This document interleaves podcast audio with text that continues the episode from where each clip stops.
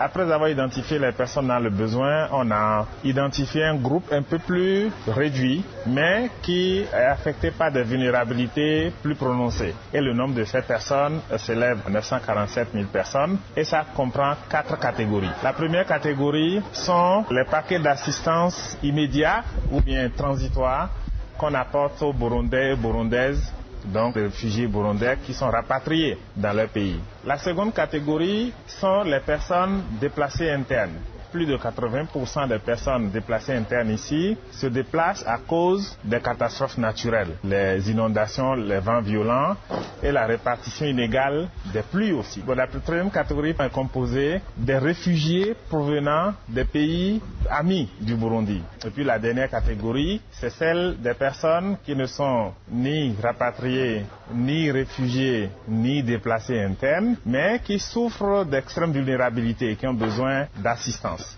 On a besoin de 182 millions de dollars au total pour 2022 pour assister les 947 000 personnes et cette solidarité internationale est nécessaire pour pouvoir euh, répondre.